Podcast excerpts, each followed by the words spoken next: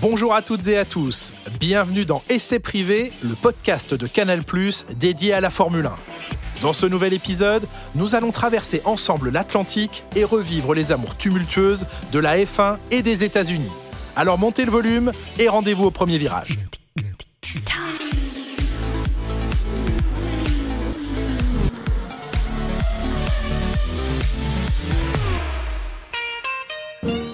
La Formule 1, sport mécanique planétaire par excellence, et les États-Unis, l'un des marchés les plus convoités de la planète, ont toujours entretenu des relations complexes.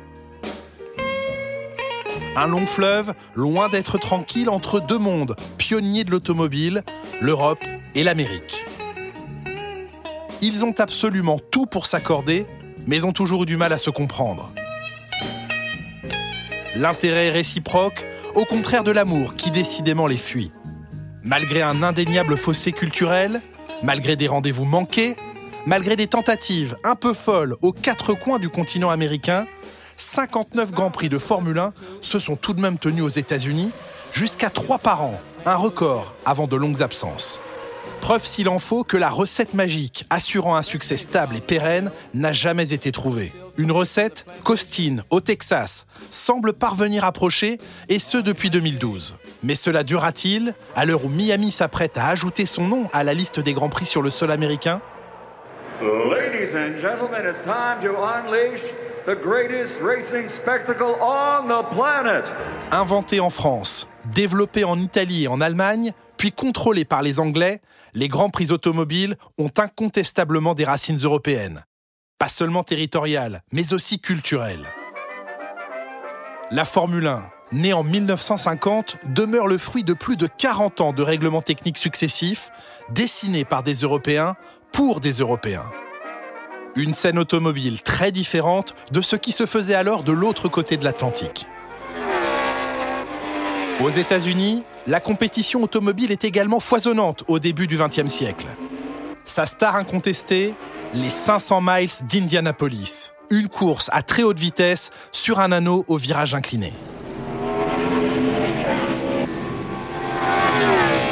Celle qui deviendra vite une des plus grandes courses au monde naît en 1911 et définit alors le paysage du sport auto à l'américaine. Aux côtés d'Indianapolis et de son célèbre Brickyard, destiné aux monoplaces américaines, l'autre branche s'avère être celle des stock cars, traduisez voitures de série, très prisée du temps de la prohibition, dont la NASCAR est la plus célèbre émanation sportive. L'Europe d'un côté, les États-Unis de l'autre, voilà le tableau dans le monde de la course. Les ponts entre les deux sont peu nombreux, l'Atlantique semble infranchissable. Si ce n'est de temps en temps des gloires du vieux continent allant tenter leur chance aux 500 miles, ou bien des pilotes américains venant faire une pige en Europe pour des courses atypiques à bord de leur propre monture. Mais rien de plus.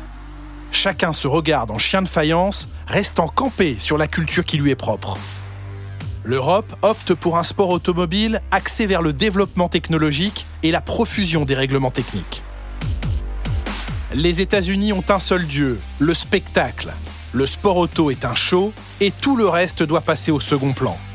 L'Amérique souhaite des compétitions populaires et accessibles. L'Europe, elle, vise une réputation d'élite inatteignable.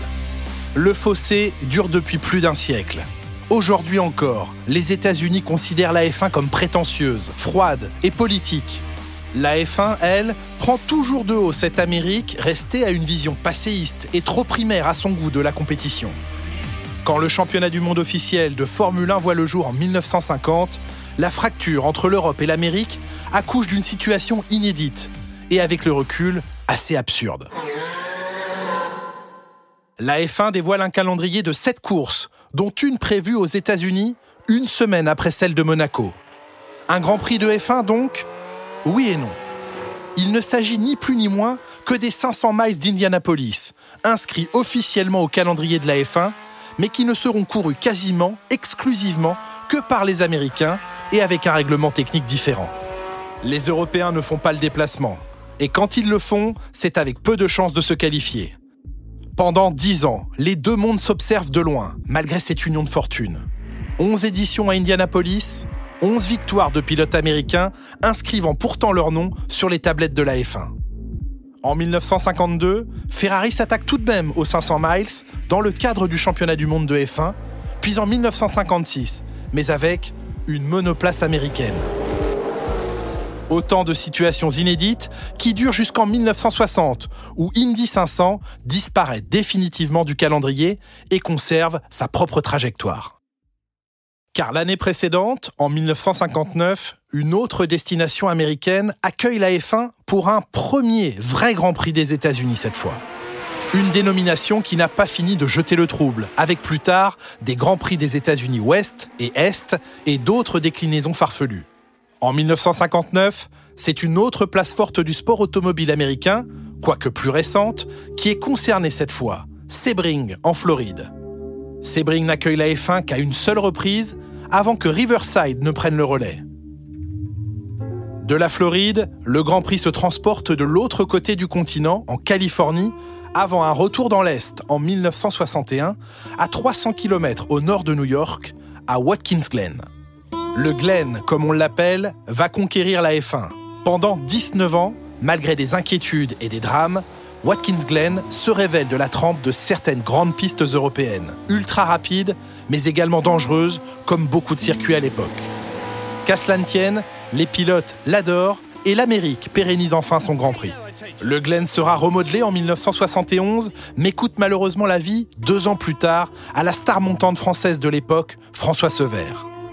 En 1973, le petit prince de la F1 tricolore, vainqueur ici même deux ans plus tôt de son premier Grand Prix, se tue aux essais qualificatifs après avoir frappé le rail à haute vitesse. François Sever avait 29 ans. François, peut-on passer sa vie à risquer la mort? De toute façon, il faut il faut l'accepter. Euh, vous le choisissez au départ. Vous savez que la course est dangereuse. Si vous voulez faire de la course, il faut accepter euh, le, le, danger qui, qui est inhérent mais euh, je n'y pense pas constamment. C'est pas une idée. Euh, enfin, la mort ne vit pas tous les jours avec moi, et même en course, j'y pense pas du tout.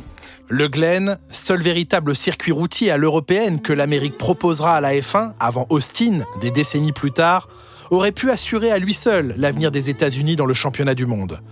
Mais il n'y perdure que jusqu'en 1980. Gilles Villeneuve y réalise de retentissants exploits et Alan Jones y remporte son unique titre mondial. Clap de fin sur le Glen. Mais depuis quelque temps, le Glen n'était de toute façon plus seul. Un deuxième Grand Prix des États-Unis s'était glissé dans la brèche.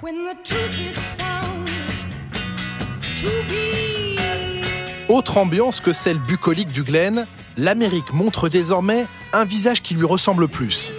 En 1976, le paddock débarque émerveillé sur le port californien de Long Beach, avec le célèbre Queen Mary en toile de fond le Grand Prix des États-Unis Ouest voit le jour sur un circuit urbain. Bien d'autres suivront ensuite, mais sans la réussite et l'excitation générée en Californie. Long Beach est une sorte de Monaco bien plus décontracté et à plus haute vitesse qui accueille la F1 jusqu'en 1983. L'ambiance y est comme nulle part ailleurs.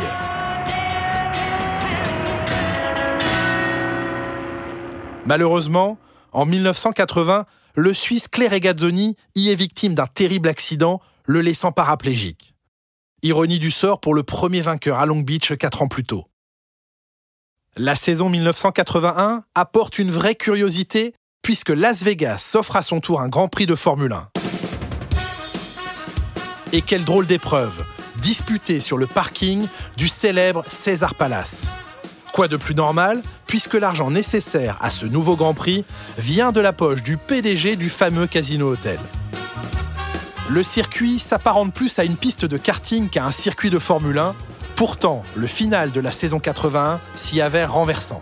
Un véritable thriller qui voit le Brésilien Nelson Piquet remporter son premier titre mondial dans une lutte à trois avec le regretté Carlos Reutemann et le Français Jacques Lafitte. La F1 n'a clairement rien à faire sur un tel circuit. Seul le nom Las Vegas impressionne. Deux éditions donc, et puis s'en va. Autour de Détroit en 1982, d'entrer dans la danse. Là encore, un circuit de fortune, cette fois au cœur de la capitale mondiale de l'automobile. Sept Grands Prix ont lieu à Détroit de 1982 à 1988 sur cette piste d'une lenteur incroyable. Le tout au pied du QG de General Motors, Senna y remporte les trois dernières éditions. En 1982, trois Grands Prix se tiennent donc sur le territoire américain. Las Vegas, Détroit et Long Beach. Aucun autre pays n'y était parvenu jusque-là.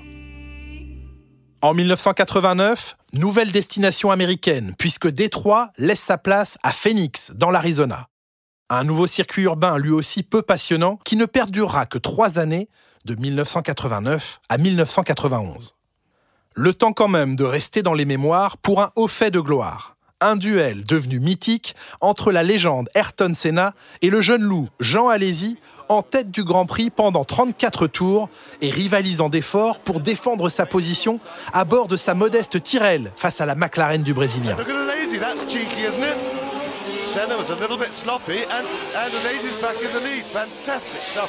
La valse américaine des Grands Prix s'arrête net.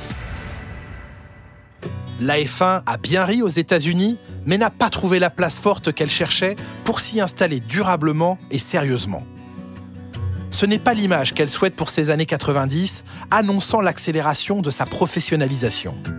La F1 déserte donc les États-Unis pendant 10 ans, laissant le kart, l'IndyCar, puis le Chemcar se développer plus encore. Dix longues années, durant lesquelles pourtant les efforts de Bernie Ecclestone, le grand argentier de la F1, n'ont pas faibli pour trouver la solution au problème américain. Son rêve est un Grand Prix à New York,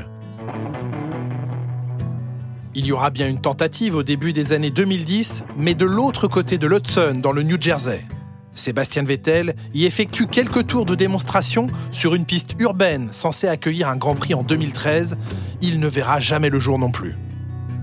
En 2000, c'est une nouvelle union qui se dessine, ou plutôt des retrouvailles. Indianapolis ouvre à nouveau ses portes à la F1, mais plus sous la même forme que dans les années 50. L'anneau est mis de côté même si une partie de l'ovale est utilisée pour compléter le tracé dit infield, soit une piste dessinée au cœur de son enceinte. On doit ce retour à Tony George, le nouvel homme fort du sport auto aux USA.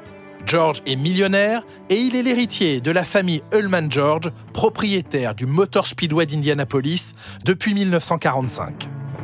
La F1 et Indianapolis se donnent 7 ans pour conjuguer leurs forces et réussir enfin le mariage parfait tel que le souhaitait Tony George.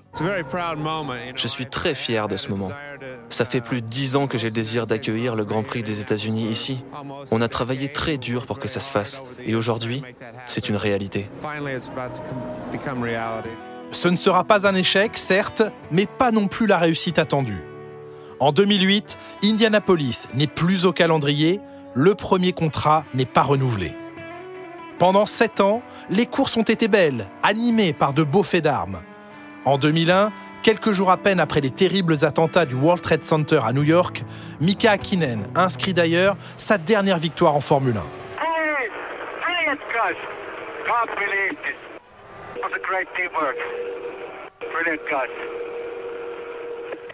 Mais l'engouement n'est pas au rendez-vous. L'Amérique ne se précipite pas sur le mythique Super Speedway pour la F1 alors que les 500 miles, deux mois auparavant, continuent d'attirer jusqu'à 400 000 spectateurs. La comparaison est peu flatteuse pour la Formule 1. D'autant qu'en 2005, un événement impensable démontre à nouveau à quel point les deux mondes sont différents. Suite à des défaillances de pneus Michelin aux essais du vendredi, toutes les formations équipées de gomme française déclarent forfait à la fin du tour de formation le dimanche. Une tentative de conciliation de dernière minute autour de l'installation d'une chicane dans le dernier virage incliné échoue. Il n'y a finalement que six voitures sur la grille, toutes équipées de pneumatiques Bridgestone. L'Amérique est choquée. À l'arrivée, le public eut copieusement la Formule 1, un camouflet historique qui creuse un peu plus encore le fossé entre la discipline reine du sport automobile et l'Amérique. Contrairement au passé, personne ne se précipite pour prendre le relais d'Indianapolis. La F1 quitte donc à nouveau l'Amérique, pour 5 ans cette fois. La prochaine tentative vient du Texas. un État bien à part aux États-Unis qui avait déjà connu la F1 à une seule reprise, à Dallas en 1984, là encore sur un miteux parking d'hôtel, un fiasco total. Le Texas, terre du pétrodollar, est réputé pour son amour féroce du stock car. On voit mal ici comment l'engouement pour la F1 pourrait prendre. Pourtant, la ville d'Austin, la capitale du Texas, signe un contrat de 10 ans avec la F1. À la manœuvre, un ancien pilote du coin, Tavo Elmund, reconverti dans les affaires, dont le père a participé à l'organisation du Grand Prix du Mexique dans le passé. Justement, Elmund parie sur l'emplacement idéal d'Austin pour attirer les fans du Mexique, du Canada et de l'Amérique du Sud. Il vise aussi une nouvelle population texane. Le Texas n'est plus cette vieille terre de cow-boys à chapeau. L'État est devenu très cosmopolite, avec d'innombrables sociétés parmi les plus technologiques et florissantes du pays. Austin est une ville jeune, dynamique, quasi européenne. Après deux ans de travaux et 300 millions de dollars investis, COTA, le circuit des Amériques, voit le jour.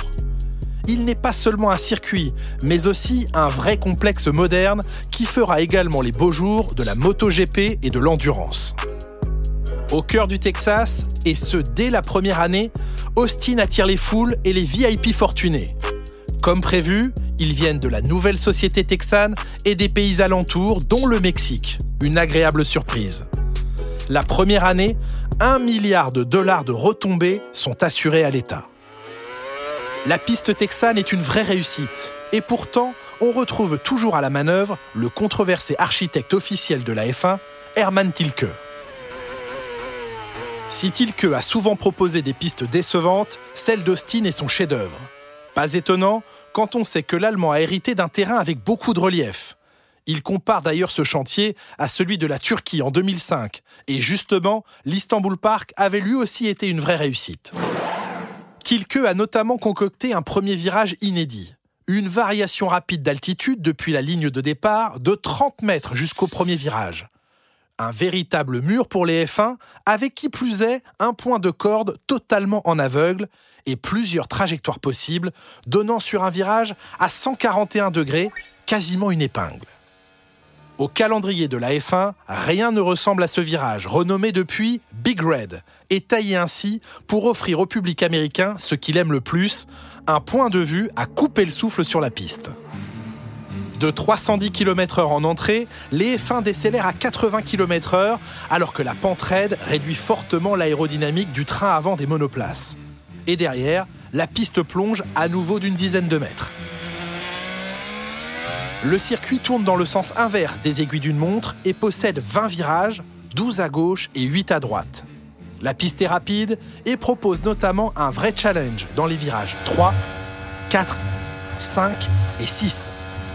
L'enchaînement n'a pas encore l'aura de Maggots, Beckett et Chapelle à Silverstone ou des S de Suzuka, mais il s'en faut d'un rien.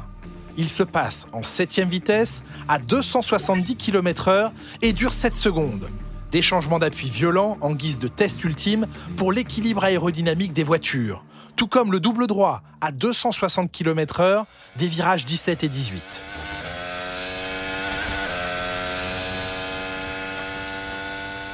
Le circuit est plébiscité par les pilotes. Avec 5 succès en 8 éditions, Lewis Hamilton domine largement le rendez-vous texan. Ajouté à son triomphe d'Indianapolis en 2007, cela fait de lui le recordman de victoires des Grands Prix des États-Unis. Six victoires en tout, devant Michael Schumacher, Graham Hill et Jim Clark. C'est fait Lewis Hamilton, six fois champion du monde de Formule 1, c'est acquis et c'est à lui maintenant revient l'immense honneur d'être six fois champion du monde de Formule 1. Il le réalise ici aux États-Unis à Austin, Hamilton n'a cédé la victoire qu'à trois reprises à Sébastien Vettel, à Valtteri Bottas et à Kimi Raikkonen. En 2018, Iceman y signe sa 21e et à ce jour, dernière victoire en Grand Prix. Austin a rempli son contrat et a même relancé la dynamique F1 aux États-Unis. Ainsi, en 2022 est annoncée une nouvelle grande première pour la F1 à Miami une onzième destination, une onzième tentative autour du Hard Rock Stadium de Miami cette fois. un contrat de 10 ans pour un retour en Floride pour la première fois depuis 1959. Et l'on parle déjà d'un retour à Indianapolis dans le futur proche, mais également de Las Vegas. Ça frétille aux États-Unis, surtout depuis que la F1 est passée sous pavillon américain du géant des médias basé au Colorado, Liberty Media. Mais y a-t-il vraiment la place pour à nouveau plusieurs grands prix des États-Unis? Austin a séduit la F1, mais sa santé financière laisse à désirer. Chaque année, on craint la fin de l'épopée texane. Toujours les sempiternels problèmes économiques que le Grand Prix des États-Unis n'est malheureusement pas le seul à rencontrer.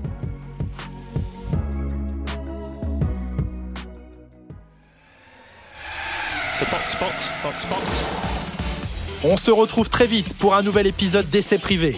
Cette fois, c'est au Mexique que je vous emmènerai à la découverte d'une saga familiale et sportive exceptionnelle.